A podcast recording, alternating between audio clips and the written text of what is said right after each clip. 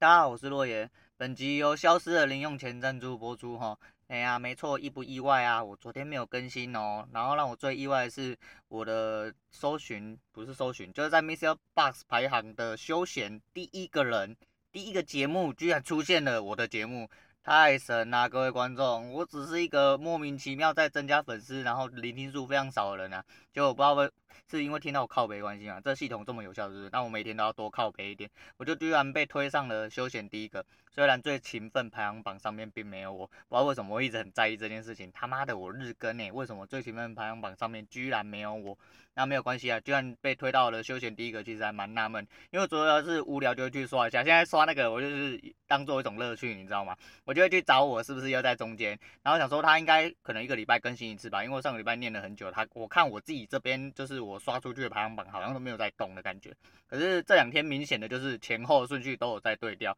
然后很奇怪，因为我原本在中间嘛，我就是往右滑，然后靠北，我该不会直接被洗下去？我也只不过是一天没有更新而已，这么这么严格吗？那其他人这么久没更新，居然可以在最勤奋，这样子不是对我来说太不公平啊？结果我发现，哎、干我怎么在第一个？傻眼，对，然后。浏览数，呃，下载数的部分这几天好像是因为这样关系，所以我跑比较快，不晓得。可是因为我看，呃，其实这两集新的稍微可能看的人比较少吧，不知道我后台没有仔细看，我就稍微就撇过去这样子。我就喜欢看那个数字一直跳动感觉，虽然说我已经不知道到底是加了多少人，什么时间这样子，不过还蛮好笑。然后我女人很可爱的问我说，哎，你为什么开头都要讲一些说由谁谁谁赞助，那个是什么意思？高，腰啊！拜托认真听一下好不好？拜托，是因为没有爸爸妈妈赞助嘛，就只能用自己的热情赞助啊。希望有一天有爸爸妈妈可以赞助，对不对？那就是这样啊，就讲话好好听啊，你们也是哦。那呃，意不意外啊？大家都在周三更，哎，周更都是周三或周六一起更嘛，或周三周日一起更。就我昨天周三，我就偏偏反其道而行，我就没有更新，怎么样？啊，没有啦，其实因为我昨天太忙，我昨天很想要录，我昨天已经想好要录了，可是就是我昨天都忙到他妈的没有时间。那没有时间的状况下，其实我今天要讲的东西跟我昨天想要讲的东西，就是完全想出来又不一样，就灵感这种东西就是这样，就过了就过了。那我可能今天比较想要讲别的事情，而且我只有昨天一天没有讲啊，前几天一直在担心啊，看我是不是挤不出大便来了，我好难过，我是不是要关台了，我会变成以后要周更。啊周更之后变成跟月经一样，以后要月更，月更之后就以后跟回家一样，要七七四十九天才更，再最后就更年期再更一更，哦，就没有得更了这样子，就没有想到一天没有讲啊，他妈的，我真的是嘴巴很痒，嘴巴很痒，现在很想讲事情，讲一些垃圾话之类，就是啊，就是在呃一些就是节目推广的平台，就会一直看到有人就是很认真哦，真的很认真，就是在问呃调音器的事情啊，啊，然后主播器材嘛的事情。然后一些录音器材的事情，然后呃节目的 logo 之类，就是呼应，就是之前前几集有一集那集的呃不不重复下载数跟下载数都很惨，我没什么听。然后就是节目包装的事情，但是我觉得节目包装这东西还是跟我那个讲一样啊，但但是那集没有人听，我就这边再讲一讲，就是我觉得这东西还是跟吃的东西是一样，一个东西吼你包装再好，里面是难吃的吼，基本上就没有这么大的必要，包装是必然的加分题。但不是跟它的内容才是真正实实在在的东西。那像我这种纯粹在喷垃圾话，我每次看到那些很认真的人啊，我偶尔会觉得有点汗颜，你知道吗？我会觉得说，干我的封面就是我写了一个字，我把它拍照，然后是我的象征这样子，然后就当做我封面，就当做我 logo 这样子。因为毕竟我也不是我美术超级无敌差啊，我连写字都写这么丑了，还该在意我美术什么东西呀？这不可能嘛，对啊。然后就是想要讲一些垃圾话，想要聊聊天，所以我就果不果断直接开，然后一只手机，一只麦克风啊，甚至有时候像现在就没有用麦克风这样子直接录啊，就是我觉得内容主要还是要讲到，就是你要吸收到你的受众群啊，然后你讲话的口条跟你讲话的方式可能可以吸引到你的听众之类，我觉得这个相对比较重要。虽然说我他妈只是一个根本，哎，都说到这个 m i s e r Bus 的粉丝啊。有日益增加，哎，日益增加，我不知道他的粉丝的定义是什么，就是他有一个粉丝数，还有一个聆听数。那听完了你的一次，是不是就算你一次粉丝？我不太确定，但是就是我的粉丝居然每一天就是有在增加，就跑一个两个，一个两个这样子。啊，现在有十九个了，而且谢谢这十九位啊，而且里面有其中一个是我自己，哎，对，所以说是其实就是十八个啊，对，然后再扣掉我女人是十七个，对，但是我也不知道这些人哪里来的。然后我聆听数就是只有好像。三十几个吧，我刚刚看好像是三十几个，然后这样子居然就被推到休闲第一个，哇靠，我的老天鹅啊，真是吓到我了。那还是要讲一下那个，哎，我刚刚听，因为刚听完，哎，这阵子因为太忙了，昨天国外有上新节目，他就是周三、周六更嘛，然后呃，就听了一下他的节目啊，他讲了一些 还蛮北的事情，我原本想要拿来聊一下，不过我发现，呃，这样子这一集可能会讲讲的有点太长，那这一集想要用比较轻松一点的方式，呃，不要那么黑暗，来讲一些我人生比较黑暗的事情啊，但是用比较。轻松的嗯叙述方式这样子，那今天跟大家聊一下，就是我人生比较黑暗的事情。其实我自己总归起来的话，大概有两个。那为什么要说这两个？一个就是当然不避免的，就是其实是离婚啦。其实离婚之后，我觉得遇到那个神经病那个女的，对我来说才是真正黑暗期。但是我讲的黑暗期是比较。普罗大众认知的黑暗期这样子，因为毕竟离婚当然也是其中一个，但是其中第一个我想讲的是，啊，干我今天真的会超过时间怎么办？我有点担心。好，算了，没关系，反正超过时间就给他超过时间啦，放回去。对，然后呢，呃，第一个黑暗的时间其实是我国中的时候。其实，呃，时光倒流这个东西，其实我相信很多人讲过了。如果时光倒流，其实我最想要做的事情，第一件事情，其实我可以直接直觉的想到，其实我希望我回到我国中的时候。想要告诉那个时候自己不要这么样的自卑，对，真的不要这么样自卑，因为呃，虽然我都是处在一个，我是很喜欢，就是我应该说，我从小到大生长自己的环境就是都是处在团体里面，那团体里面都是处在一个嗯比较老二的位置，比较老二的位置，因为我喜欢这个位置，我喜欢操纵，我喜欢操纵的，因为头的人不一定是真的完完全全带领的人，他不是真的完完全全就是。团体事务的，嗯，讲到这样，有人听得懂我在讲什么吗？啊反正就是这样子啊，对，反正就是比较二线的人，但是就是偏头，但不是头，但是其实我也想要当头头这样子，但不是我没有当头的特质嘛，不是，不是我没有，只是就是在小的时候有一些关系，不知道可能一部分是因为那个时候稍微比较内向，那尤其到国中的时候，国中你也知道嘛，我们这年代的人都一定要知道吗？理平头啊。然后你知道小时候那头发是你的生命，到现在也是啊，只是我现在你知道不可避免的压力跟生活状况跟这个，你知道为了生活那个折折到那个人都头都不知道去哪里了，然后这些压力让我就是开始进入了中年状态之后，我头发开始落发，对啊，头发是生命啊，但没办法，对这个就之后要花钱解决或不解决这样子，那小时候头发是生命啊。那上国中的时候变成平头嘛，那男生就是我头，我个人认为我平头不好看，我个人认为平头不好不好看这样子，然后那个时候就有相对的比较就觉得说，干他妈的怎么会变成这样子啊？你就有一点小小自卑啊，你知道人在年轻的时候啊，就是心智不成熟嘛，很容易为了一些外在的环境因素所影响自己的心情。啊，除了这样子，就是当然还是会有自己的小团体这样子，就是自己比较好的朋友啊，好的朋友又有好几个好朋友这样子，大家混在一起啊，小男生、小女生、小团体嘛，就是国中的时候大部分都是这样啊，对啊，然后在国中的时候，其实呃，因为那个时候我跟我比较好的那一位同学，也就是我那个我几乎那几年的，我们称哇天贝啦，就是哇天在。中文叫拜把兄弟，嘿，拜把兄弟。那个时候，那个时候，因为现在我们其实也不是这么熟了，对。但是就是那个时候，我们鬼混了好几年，因为我也是因为他才上了我的那高职，然后高职是读汽车课，也是因为我那个朋友这样子。那那时候我们两个人很紧密啊，因为我跟我哥那个时候，因为我们年纪差比较多的关系，所以并没有这么合，然后比较容易吵架。所以那个时候，你有自己的生长环境的时候，因为我们都是独立生长嘛，因为爸妈都很忙嘛，那我们两个人又不合的话，我就是有自己的生长环境，就是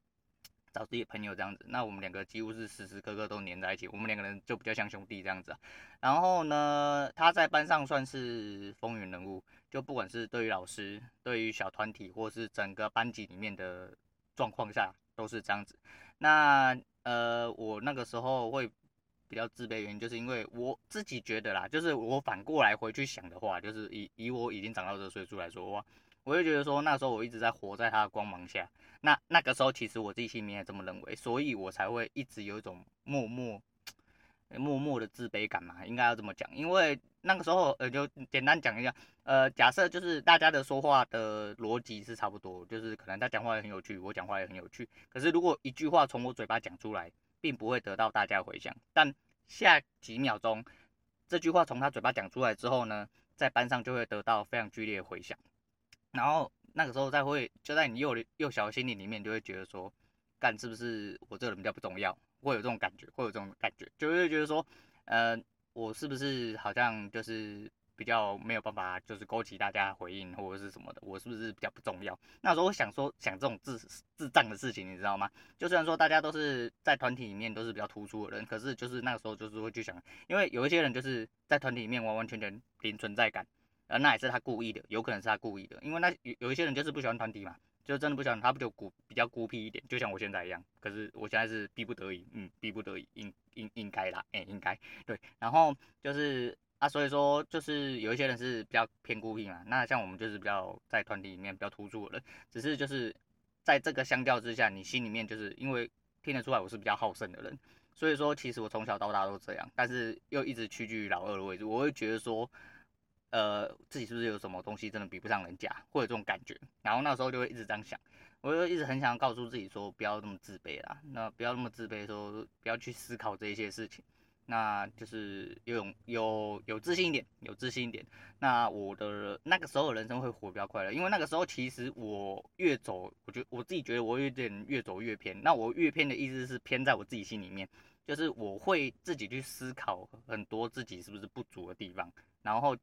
进而去衍生，就是自己心里有点点小小自卑感这样子，然后又因为后面有点因素，就是当初 那是大家如果读书都知道嘛，反正就会班队嘛。那那个时候我的女朋友也是班上人，可是到了国三那个时候，我们就因为一些事情分手。然后我当时在班上有个干妹妹。那那个时候，呃，大家都以为我要追那个干妹妹啊！你们这些人不要每天那么干妹妹、湿妹妹、没干妹妹，就是追不到的人、干不到的人，然后你们脑袋不要总是装一些奇怪的东西，好不好？就是妹妹就是妹妹，对我来说，对我来说，妹，如果我承认你是妹妹，我就是我把你当家人。对，那个干妹妹到现在还是我干妹妹，尤其是反正认这个。认这个人是不是我真正的妹妹，只要看我女儿叫她是什么。如果我女儿叫她阿姨，这个人就是我普通朋友。我女儿如果叫这人姑姑，就代表我真的是发自内心把她当家人的妹妹这样子。那目前有三个这样子，然后其中一个就是这个国中同学，因为而且那个时候大家都觉得我跟她在一起的时候，拜托我妹那个时候就跟她老公在一起了好吗？她对他们是国中的在一起交往到现在，然后后来结婚生小孩这样子，就是他们的缘分很长啊。而且那个时候早就知道他们在交往了。然后，可是班上人那时候并不知道嘛，而、啊、我也觉得我不要去多解释些什么，多解释些什么对我们也不好，对我自己也没什么太大帮助，因为大家就是根深蒂固觉得我我是有问题的人啊，渣男之类。那个时候啦，就班上的一些就是有一些女生小团体之类的，他们会觉得是这样。那呃，那是那个时候啦，那是那个时候，因为今天现在大家长大了嘛，那些东西其实都烟消云散的。我跟你讲，你很多东西你现在很在意。那是因为你活在现在，当你拉了十年、二十年之后，你再回头去看这些东西都是小事，就跟我当初很想要揍我高职老师一样，也很想揍我国中老师一样，那些都是屁呀、因为你回头去看，假设当天是打，当时打他了，或跟他打起来了，就是大家法院见嘛之类的，对啊，那有什么意义嘛？你要回头去看，你也只是笑笑的。但是你现在如果说再回去的话，哎，真的就会跟他打起来了。哎，我现在是。嗯，没有没有在吃素的啊，以前是就说了嘛，以前的教育体制是这样子啊，小孩子是很难违抗老师的，那小孩子动不动就要打老师啊，反正你也告不赢他啊，诸如此类的啊，对啦，反正就是尽尽量不要这样。那再下去就是，其实就是离婚这件事情了。那离婚这件事情其实要牵扯到一件事情，其实这只是一个怎么讲？给一些单亲的人一些心里面想法啦。我我自己是单亲嘛，我自己是单亲，所以我会觉得说，我不确定，因为人有百百种，那每个人的单亲的状况都不一样。但是现在单亲的家庭越来越多，就像我那天在跟我厂商聊天的时候，才发现我厂商也是也是呃离婚，也是离婚，然后也有两个小孩这样子。那其实现在，因为我在进小孩子进社交环境的时候，也就是说他上学之前。我一直很担心说他会有传统的那种状况发生，就是说，呃，你没有爸爸妈妈，所以说怎样怎样就会有同侪排挤他，或甚至是老师带头排挤他那种状况。我一直在避免这种状况发生啊，也是很害怕，因为我怕这种状况发生了，我就上社会新闻了，因为我不会放过那些对我小孩子出手的人，或者是不管你用言语或行动都是一样，我没有办法，我没有办法忍受，对，就是这是。说要说是我保护他一种方式，但是我说这个东西本来就不是对的事情。但是如果你要拿这种事情出来，我不管我对或不对，我会干掉你这个人，或干掉你这些人，我就是这种人。对，反正保护小孩是第一要素啦。对啊，但是就是很庆幸的，其实现在就是跟我那天在开玩笑一样，现在大概出去四五个，大概都。应该说十个人里面大概有四五个、三四个，几乎都是哎，你也没有爸爸妈妈之类的啦，之类。因为现在真的离婚的呃离婚率真的太高了啦，大家动不动就要离婚啦，就是一言不合就离婚啦，练武士打一打出来就签名直接离婚这样子。那呃这东西就本来是这样，可是当初我是一路走过来是真的还蛮黑暗的。可是在这份黑暗之前，我做了很多对自己的心理建设跟准备。尤其是在我离婚之前，我决定要离婚的时候，其实我是非常痛苦，就是就跟我之前讲，就是第二集讲，就是离婚那些事情。其实呃，我我那时候是很痛苦，也很低落，但是我已经在架设我的，应该说我已经在建设我的心理，也在架设未来环境。我已经预想到说，我接下来离婚的话，小孩子应该要怎么办？那我得要以最坏的状况去打算。所以说，其实。我一直对我女儿都还蛮严格，一部分是因为我原本就是一个比较严格的人，那之外是因为我不就如同我所说，我很害怕她进入到环境会有受到这种，那你必须要把自己训练的坚强一点，所以说我不能让你让自己觉得太软弱，这样子会导致你更多的错误发生，我自己是这么认为，所以说像那个时候，呃，小孩子一岁大概接近半的时候，我就跟我前妻离婚了，那离婚的时候很惨啊，真的很惨。因为毕竟小时候虽然说我们是同，就是我们居住在一起嘛，我们睡在一起，但是小孩子毕竟晚上都是妈妈哄的比较多。当初当初就是不管奶是不是我泡，因为奶几乎都是我泡，反正到最后我前妻就是她在忙她的啦，那我也不多说什么，反正她在忙她的。然后呃周末有时间我就让他出去放松，可能就去唱歌或什么的啊，我自己在家顾小孩，假日也是。所以说，呃，可能他听到他会觉得不公平，但是反正这个都是个人立场问题，就是我们不要去过做评论呐。反正我不觉得他他有他的立场，我有我的立场，但是非对错这个就是别人在评断，而不是我们两个人应该跳出来自己讲说哦对方怎么样。对，然后那另外一回事就是那个时候因为晚上就是他还是比较依赖妈妈嘛，那因为小婴儿时期嘛，你什么小都不懂啊，对不对？你当然是认妈妈比较多嘛，那这是本能啊，这是本能。那晚上的时候，他就会时常要，尤其是在前两个月的时候，刚离婚前两个月，他晚上都会哭着要找妈妈。但是我只能就是很很低落的把他抱起来，然后跟他讲，就是安抚他，跟他说，哦，哎，妈妈现在不在啊，那你你你就是爸爸陪你睡觉这样子啊，不要哭了这样子。那有时候他哭短一点，可能哭两个小时，那长一点可能就是他大概都九点十点要睡。那九点十点，我可能一路哭到早上四五点，然后安抚他，好不容易睡了，我交代一下我爸妈该怎么照顾他。那我自己再去上班，就六七点就出门上班这样子。所以那一阵子是我人生必须在很低落的状况下，但是我必须要打起精神来，来来好好的抚养我小孩。因为如果连你都撑不住了，我因为有一些人撑不住，就可能就是把这些东西全部都怪罪在小孩身上。或者是出气在小孩身上，我觉得他妈就是不负责任呐、就是不负责任。我讲真的是这样啊，我自己不希望自己这样，而且我从来都不，如果我是一个不负责任的人，我宁愿不要小孩。但是我就是因为不放心他到他妈妈身边，对，那所以我就是我觉得我有这个能力可以把他留下来，那我要尽到我应有的责任。虽然说就是小孩来的比我想象中还早，那我负我的责任就是我必须把他抚养到大。那即便发生了这么无可避免的事情，我还是得要把他抚养到大，所以情绪很低落，生活很难过，我还是要努力的抚养他。那这是小一点事情，就是每一天都睡不饱，都是啊，像假日就是可能因为小孩子的作息的关系嘛，他可能早上六七点就起来，那起来他就要玩玩具嘛，因为他也没有事做，你知道那种幼龄的小孩子，啊，有养小孩就知道，他们起来就是要找点事做，但是找点事做，他不会一开始就一个人在那边玩嘛。他绝对不会一个人在那边玩，尤其是我女儿又比较黏人的人，他就一定要有人陪着他玩。那我也不放心给我爸妈，那个时候我也不希望给我爸妈接手，因为他们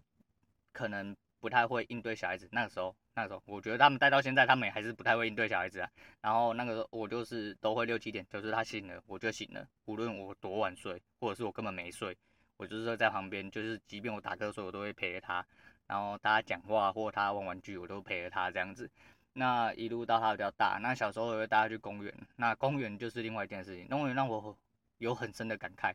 因为我毕竟是一个父亲嘛，我不是一个母亲。那我就是对于女生，因为我女儿嘛，我可能没有办法就是帮她好好的就是做就是穿着之类的调整啊。那大部分因为我跟他妈都还是建立在有联系的状况下，所以大部分这个东西都是交由他妈处理。然后像出去玩啊，我也没办法就是陪她玩比较女生的游戏这样子。那比如说什么办就拿洋娃娃我跟他玩啊，或者是什么一些，就是我都会教他比较有逻辑的东西，像玩积木啊。玩拼图或拿一些玩偶，还有讲讲故事书这样子。那出去玩的话，就是陪他溜滑梯这样子。可是小孩子就是这样，就是我没办法抓住他的心里在想什么，尤其他还这么幼龄，可能他其实没有什么心。可是我女儿在大概两三岁的时候，在幼呃外面的公园玩的时候，假设有一群小朋友在玩，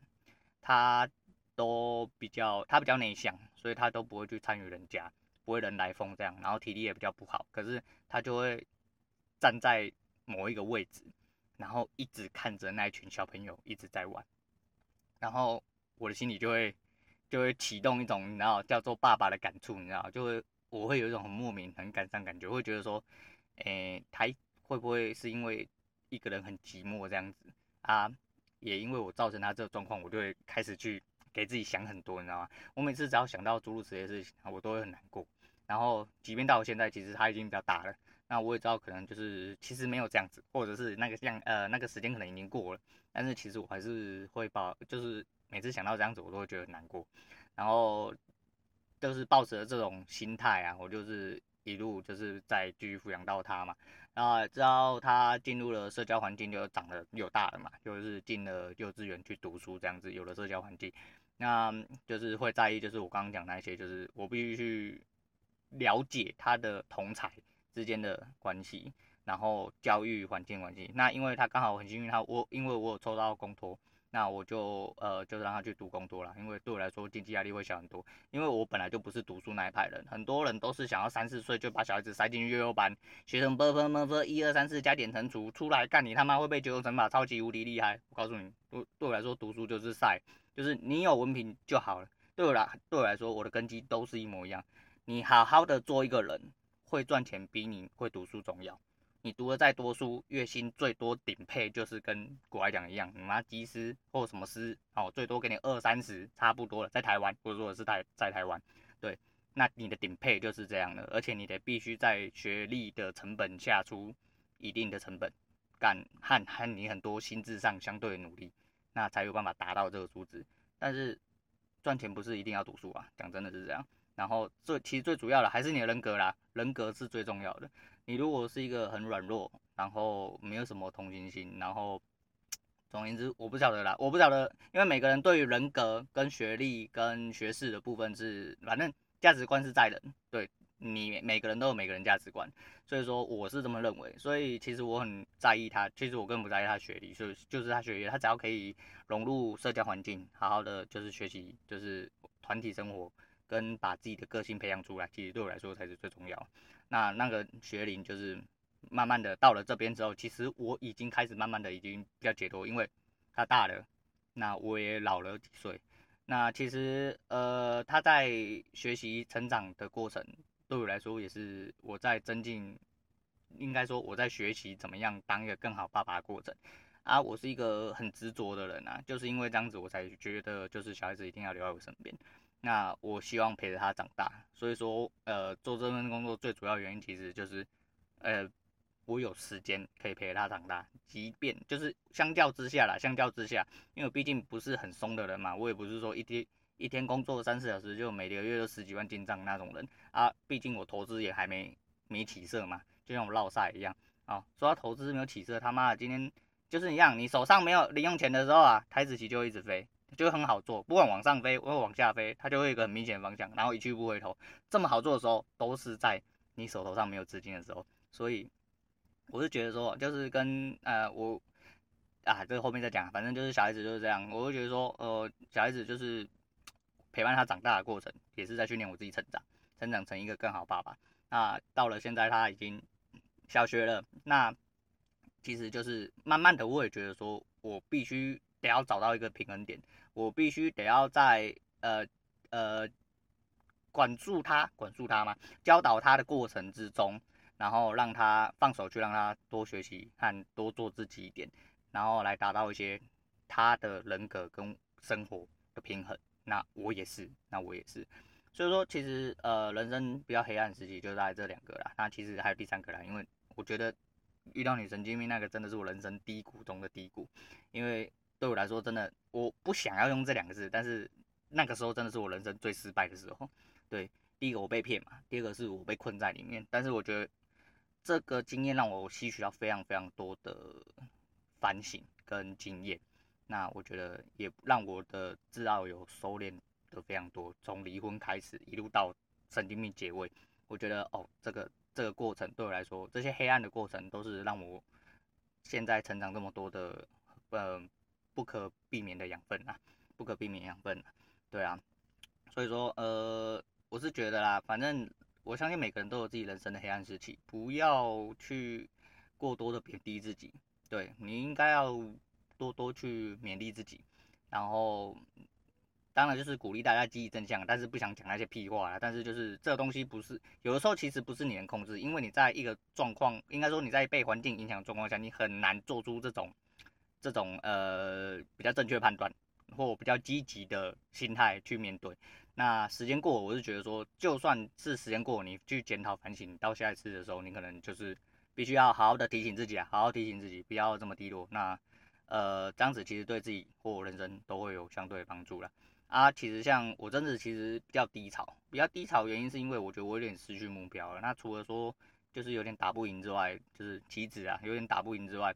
那另外一部分是因为我觉得呃我还要，我觉得我吸收的不够多，我希望我自己再吸收多一点。那因为我本来就有看书的习惯，只是我看书看书这个行为我已经 delay 了很久，然后呃我进了我分批进了两次书，结果这两次书都还躺在书柜里面，所以我现在有点。